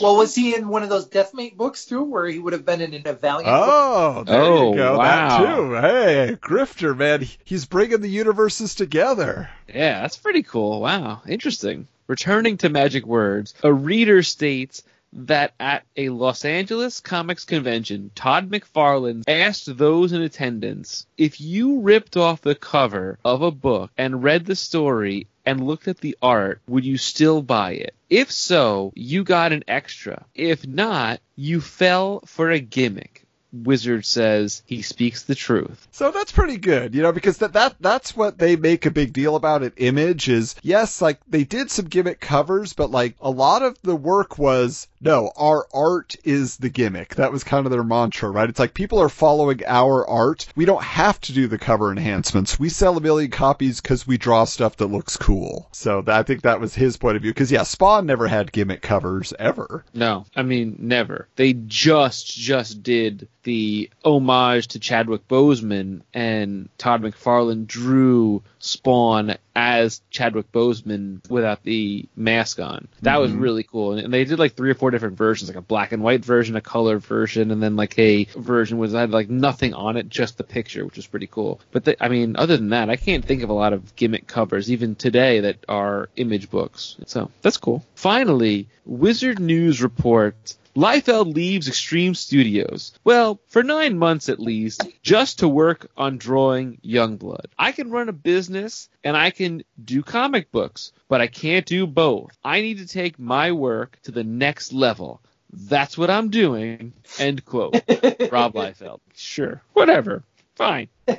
So, He knew good. how to draw. He didn't know how to run a company. He's like, I'm out of here, guys. I'm out of here. So, back to the main meat of this section. In this issue, Jim Lee is mentioned five times. Todd McFarlane is mentioned five times as well. Bringing our total of Jim Lee to 157 times and Todd McFarlane at 139 times. Wow. The fact that you've counted these guys so many times is just unbelievable. And that is Jim and Todd's hype machine. All right. Well, now we're going to take you into Punisher's Price Guide.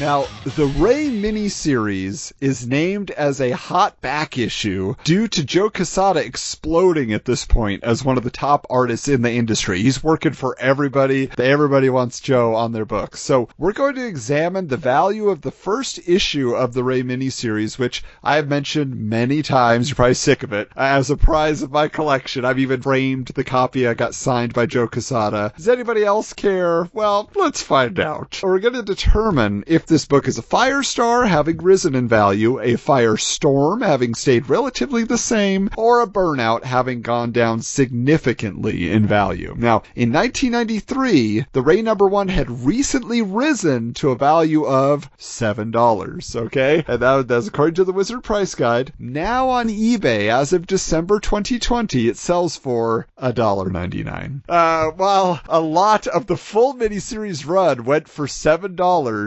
$7.89. So, sorry, the Ray number one, but you are a burnout. But I'll give you one little thing better, just so you know. A CGC graded cover of that particular issue, the gold foil cover, is $53 on eBay. Well, that's foil though, you know. So I mean, the, you got to count that into it. I, I didn't have an enhanced cover. They, it was not a gimmick cover. This 1991 first issue, but I did get mine signed, right? So you say, okay, what's my signed copy worth then? Well, an issue featuring the signatures of the entire creative team sold recently for about 20 bucks. But my copy is also well read.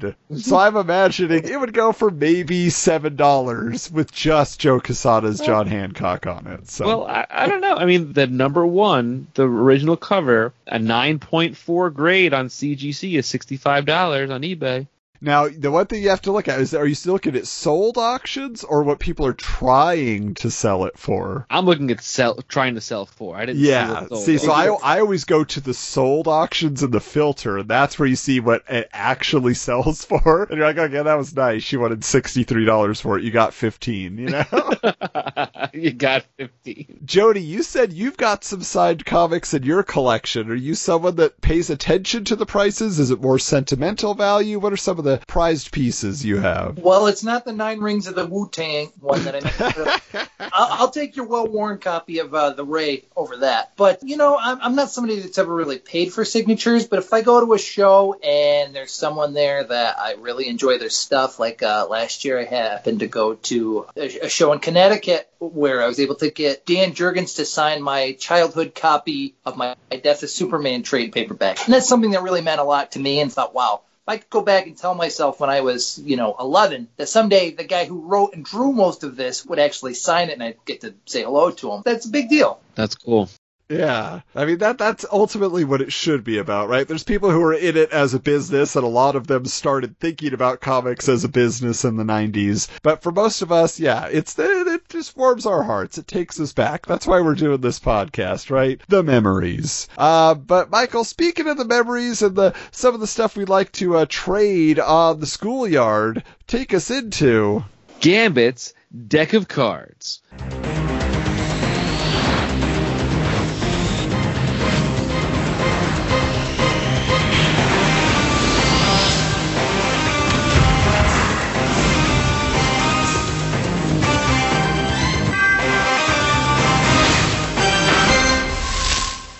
So we recently covered the entire Deathmate crossover event between Valiant and Image on the show. But did you know there were trading cards inspired by, by this overhyped mega event? Keeping the overblown promotional aspect of the series going, two different trading card sets were produced by two different card companies. Topps handled the set featuring art by the Image Crew, while Upper Deck created a brand new subline for non-sports trading cards called Pyramid to handle cards featuring the art by Valiant. No confirmation if the cards featured any holographic pyramids on the back or not. So one of our listeners who is very active on our Instagram side of social media, our 50 cent comic collector, he let us know that he actually had some of these Valiant trading cards. So I'm curious to ask him if he wants to reach out to us and say, hey, so what did you think of the cards? And, you know, did, did it come together for you? Did you even know there was a second grouping of cards because that's the crazy thing, right? It's just like Upper Deck is saying we're going to create a whole line because Valiant is so hot and we're buying their license, and then kids are going to want to buy non-sports trading cards from us. And I just I don't think that worked out. Um, I would love to know what other cards were printed under Pyramid and how long they kept that going. It's funny, like Valiant burned real bright, real fast, and then they just vanished. And then it took a long time, but now they're coming back. And I think they've kind of realized their niche now. And they have a pretty good following of ongoing comic re- readers and buyers. But like, they burned real hot and like got real big. And then all of a sudden just gone for a while. It's so, so funny and interesting. In other news though, Topps created a second series of Batman the Animated Series trading cards that will feature scenes from the upcoming feature film Batman Mask of the Phantasm, which we will be covering in February for a Valentine's Day bonus episode. Because, you know, it's a love story. yeah, so keep an eye out for that for sure. That, that'll be something special. We've been wanting to talk about it for a long time. We decided got to put it on the schedule. And that's it for episode 26 of Wizards. Don't forget, we are now filming our Robin's Reading Rainbow comic reviews and posting the expanded version of the conversation that you hear on these main episodes as a video that includes actual comic book pages to give you the visual idea on the story we are describing. And we got a really cool one coming up. We're going to be talking about an Elseworld story called Superman Speeding Bullets. Rocky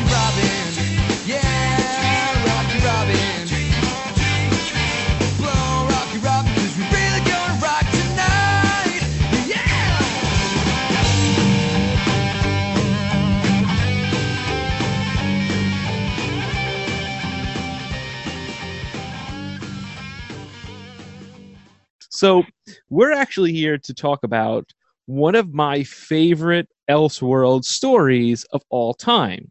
And this is a story that, if you haven't read it, it's only 50 pages.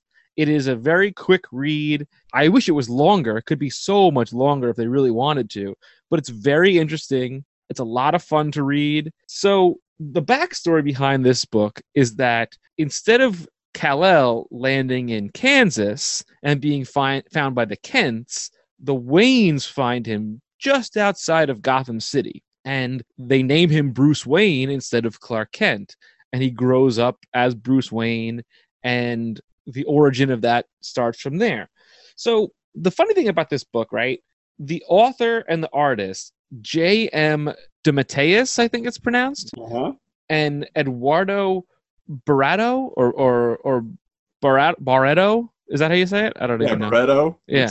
Yeah. I I don't know any other Batman stories that they ever did. Well, so yeah, J.M. DeMatteis, I know him mainly from Marvel. He did Okay. a lot of writing over at Marvel Spider-Man, some pretty core stories.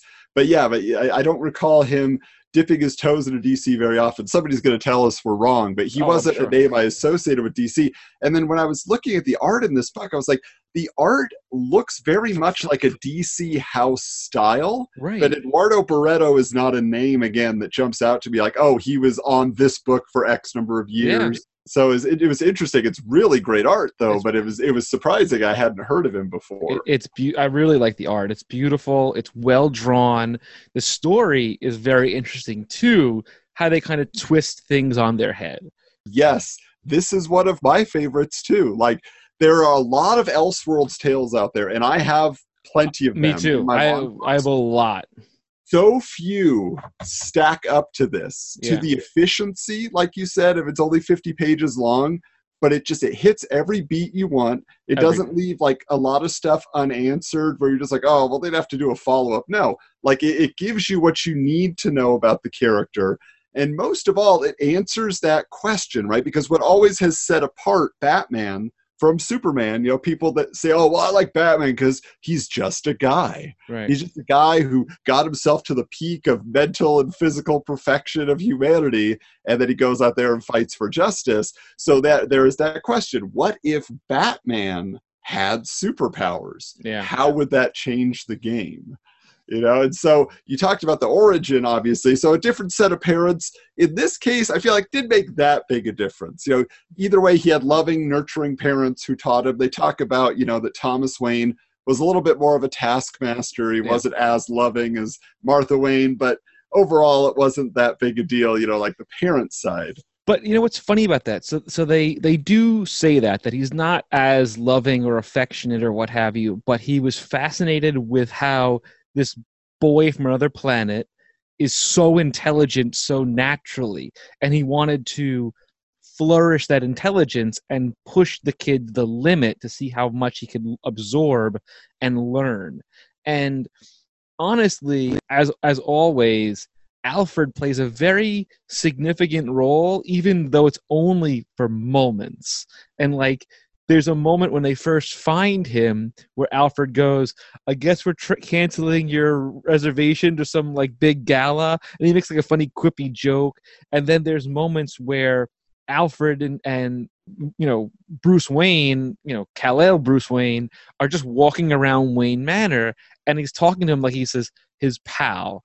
And and like a friend and a confidant and and kind of breaking up the the differences between Martha being super super loving and Thomas being super super strict. And here's the interesting thing about this story as opposed to Bruce Wayne of of like, you know, continuity, he they're always out and this and that. They kept this Bruce Wayne very much home and private and they'd only go out for what he said was a monthly fancy dinner and a movie. And And the reason being is the inciting incident in this story, very similar to our Bruce Wayne that were, you know, the origin we've seen a million times. His parents do get killed, they get gunned down, but it's in their house. There's a break in to their mansion, and that is a moment where Bruce actually, in his rage in seeing his parents killed, that's when his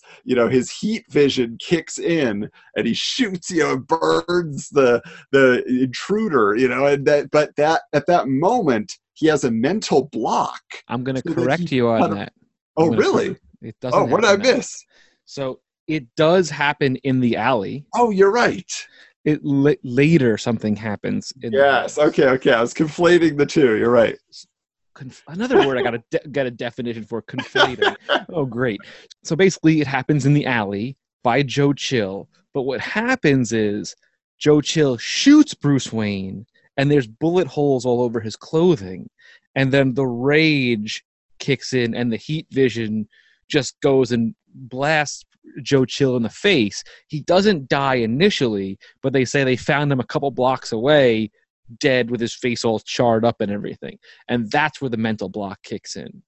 Yeah, so Bruce spends all these years basically, yeah, just hiding out. He's known as this recluse. Yeah. And then, but yeah, and so he, then Alfred says he's always trying to get him to go out to be a normal person again. He just doesn't feel a need because he, you see, he is obsessed with the news and the evil that is in the world. He's like, why would I want to go out there and Right. participate in the evil? But he doesn't remember all the details of his parents' death. He just knows the world's a bad place. I don't want to go. And then, like I said, I jumped the gun. Gun? Uh, these Oh, guys break hey. into the mansion. Yeah. Now they're going to rob Bruce Wayne. And then that's where, you know, he has kind of this moment, you know, this clarity that comes through, this breakthrough.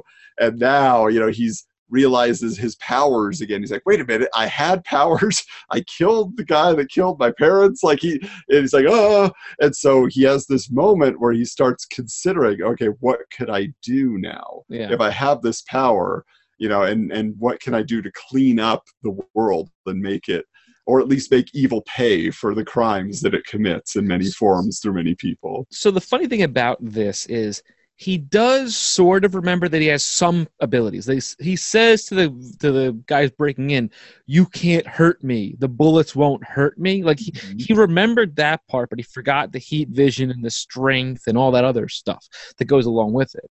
And even though it looks like in the comic that he killed those guys, they say that he didn't. Like he they got away, and then they go back to the crime boss Mhm. who you only sort of see in silhouette with a purple jacket and a purple glove.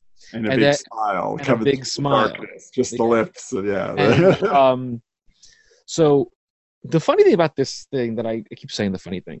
So the costume on this particular Batman is one of my favorite Batman costume designs I've ever seen, and it's never been recreated. It's only been in this particular comic. really? So, so has there not been an action figure? Because I know you have other Elseworlds action figures. They never made it. I've never seen this figure ever. Wow. I wish there was. I, Yeah. I'd buy 10 of them. yeah, I've never found this action figure. I don't know why. I don't know, maybe for licensing they never did it, or maybe it just wasn't that much popular of a book at the time. It's it's not super well known as like Gotham by Gaslight, you know, but this yeah. so unique. But the the the way the the the bat symbol is it's it's in sort of a similar crest to the Superman logo on the chest. He's got these cool little like ripples on the on the on the Yeah, he's got ridges on the inside and on the. Yeah, Yeah. it looks really, really cool. which they kind texture. of they, they sort of recreated in New 52 when they do like the 0 year of Batman by uh by Greg Capullo. They they give him that sort of a look on the side and on the arms, but it's only for a couple of issues, not super long. Well, and the cowl is very much like the Knightfall Azrael armor cowl, but I think this is a version where if they had done this design for Azrael, people would have been like, okay, that's not over the top, it's not crazy. I think that that was what they were going for with the character, so that's why it was armor and had everything flying off it, and you know. But but still, like if they were just looking for a new Batman at the time, this would have been a fantastic design to oh, use. Oh, it's such an awesome design. Even the boots have the kind of the ridges on them, and the ma- the face is fully covered. I wonder if they sort of tried to mimic that when they did Batman Beyond, because the face is covered, even the ma- the mouth moves on the in the cartoon. It's it's interesting, but it's such a cool looking costume. And so he goes out in the world and he's taking down the bad guys, but he's he's Batman violence on kryptonite or on steroids, so to speak. And he's super violent and he's you know doesn't have any weapons obviously. He doesn't even he just flies around and beats people up and blasts them with heat vision. And one of the biggest reveals you get is so what happens is he he's his company wayne enterprises is getting bought out by lex luthor. And he, bruce wayne comes in and says no no no no no get out of here. You're not buying my company. I got this and so on and so forth. And he also buys the gotham gazette and brings in perry white and lois lane and a bunch of the big people that were in the daily planet that had gotten fired by lex luthor when he bought the daily planet and he wanted to make his own version of daily planet in gotham city with real reporters and real people and lois is out in the city she gets more or less kidnapped by lex luthor and then he throws her out into an alley when he when she wouldn't you know give in to his wiles i guess you would Don't say you ever lay a hand on me? Oh, it's such, a, it's such a good moment in the, in the comic. And then she's kind of in the middle of, you know, a, a bad part of Gotham City, and he, Batman or Superman or whatever you want to call him, the amalgam, uh, c- comes right through the concrete and protects her.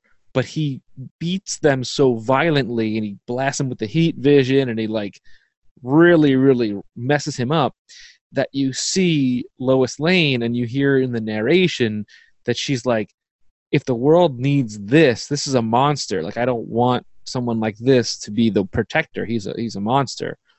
And then it kind of goes on where she becomes his like I guess the word would be like a tent pole. Like she pulls him back from being his conscience essentially yeah Essentially, she's teaching him like you have a power but you can use it in a more altruistic way yes you can fight against justice but it doesn't have to be killing right. evil you know Yeah. and she becomes, you know, she brings him back to being some sort of humanity in a way. But now's where the big twist happens. We they keep teasing that Lex was involved in some sort of explosion, but he lived. And as the as the comic goes on, you see Lex Luthor's wardrobe start to evolve from like a black suit to then he has purple gloves to a purple coat to a purple hat and you're like whoa this is the joker and he pulls his own face off and reveals a white face with a with a red lips and he, he he reveals himself as the joker.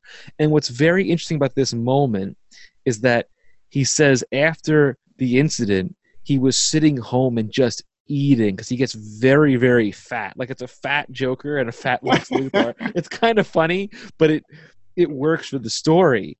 And you find out that the joker and lex luthor are the same person and it's really really a cool reveal Yeah, and I mean, and obviously, you know, you're gonna have the showdown between Super Bat and you know Lex Luthor. And there's gonna be the whole, you know, back and forth and whatever, and you know, like that's fine. Like it, it's fine I don't- I don't feel like it wraps up in any like real monumental way.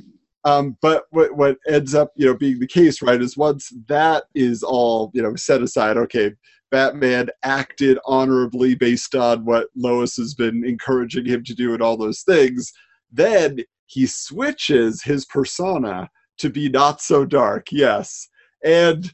By comparison to how awesome the Batman design is, Is- I don't know how I feel about this. this is awful. Like it's not I mean the suit itself isn't bad. It's whatever they did with the face mask, which I'll post this in the video as well in a closer image. It looks like a rejected, you know, Vindicator uh, or whatever. you know, Eradicator, like yeah. Yeah, the Eradicator from the Return, you know, Reign of the Superman stuff. Like that looks like, yeah, this is one idea we have. We decided not to use it. You Yeah, know? it, it doesn't work. It's not great. Um, a couple things that are really great about this story is the way they draw Bruce Wayne. He's it's almost as if they took what Clark Kent and Bruce Wayne look like and mashed them together because there's like the S curl, but there's like the the Bruce Wayne like eyes and eyebrows. It's very blended, and and the artist really does a great job of like melding those two characters together to look like one person. It was really impressive how they did that. Yeah, so I, I this is one of those that yeah, it, you're saying you don't hear people talk about it very much. If you have not read the Speeding Bullets book, you should go seek this out if you're a fan at all of the the you know now we're in this world of multiverses coming out in the movies. If that wasn't something you looked at before, we got the What If show coming on to Disney Plus. Mm-hmm. This is a great place to start. And Like I say, that they're kind of hit and miss. You get some good ones, then after a while you get maybe a runs of okay idea but not executed well but this is one of the best examples i would say if you were going to say hey wait what well you know what is this elseworlds thing i hear about you hand them this book people like oh that was pretty cool it's like yeah, Yeah. it was wasn't it like it, it's familiar enough and then tweaks it just enough that it's new and exciting Yeah, this one's really really unique. The only other than the Superman reveal, the costume at the end, the only complaint I have about this story, and I noticed it last night when I reread it. The first half of the book feels like it's narrated by Alfred. The Hmm. second half feels like it's narrated by Lois. But they but like normally in comics what they would do is they would change the font or change what the little the thought bubble would look like and they don't. So you kind of like get a little confused like who is telling us this story? And it's when he's a child it's it's Alfred and I had to like really look at it, but as it evolves and Lois Lane comes onto the scene, it becomes Lois Lane, which is weird. But it was good. It was fine. I have no complaints otherwise. Yeah, de- definitely. They could clean that up a little bit, but overall, a great adventure, great way to go. And we're talking to you, Mattel, or whoever has the DC license these days. McFarlane does actually. Oh, no, that's right. Hey, McFarlane, Todd, get after it, man. This is waiting to happen. and This he's is- doing all back. Elseworld stuff right now. Jody, have you read Speeding Bullets? I have. It's been a while, but yes, yes. Okay. Uh, I'll get a poster of that on my wall underneath the uh, Green Lantern 50. We do have a good conversation about it. That'll be coming up real soon on our YouTube channel, so check that out. And Jody, thank you so much for joining us. You were a lot of fun to talk to, and we're glad to finally have you on this show after a year's time, so to speak, which is crazy. Your stories were fantastic, and I loved your insight. And so, if people want to continue with the conversation with you online, where can they find you? Well, if anybody wants to uh, follow me on Twitter, I'm at Regal Fan, and I like to post goofy stuff I read in old Bronze Age comics and just different stuff. So uh, if you want to follow me, I would be grateful to have you. Awesome. Cool. Adam, anything else? Any final thoughts? Yeah, well, I mean, and if you want to find us online, you know where to go. It's at Wizards Comics on Twitter, at Wizards underscore comics on Instagram. But yeah, we uh, are really enjoying uh, the conversations that we're having. We're trying to open things more up to you guys to be part of the show. So don't forget that on the mini episodes now, Michael has uh, turned over quite a bit of the stuff that was just driving him nuts to you, the listener. And so all the quizzes, that's in your hands. He's going to follow you on social media, all the things that you're doing to figure out the answers, polling each other, and he will uh, try to figure out the correct answers, tell you if you got it. Some of the other pieces that we'll be adding to the half episodes will be uh, a little bit different than what we've been bringing to you previously. We want to freshen it up a little bit, so we hope that you will uh, enjoy those segments as they begin to appear. I, I I will add that this month's Hunk and Babe is something I can't even put my head around it. It's just it's whew, it's something. I've been all right. working on my Barry White voice, and I will see what I can do to uh, to follow in your footsteps, Michael, until Oh, it drives me insane. Good luck. Godspeed. But until next time, keep your books bagged and boarded.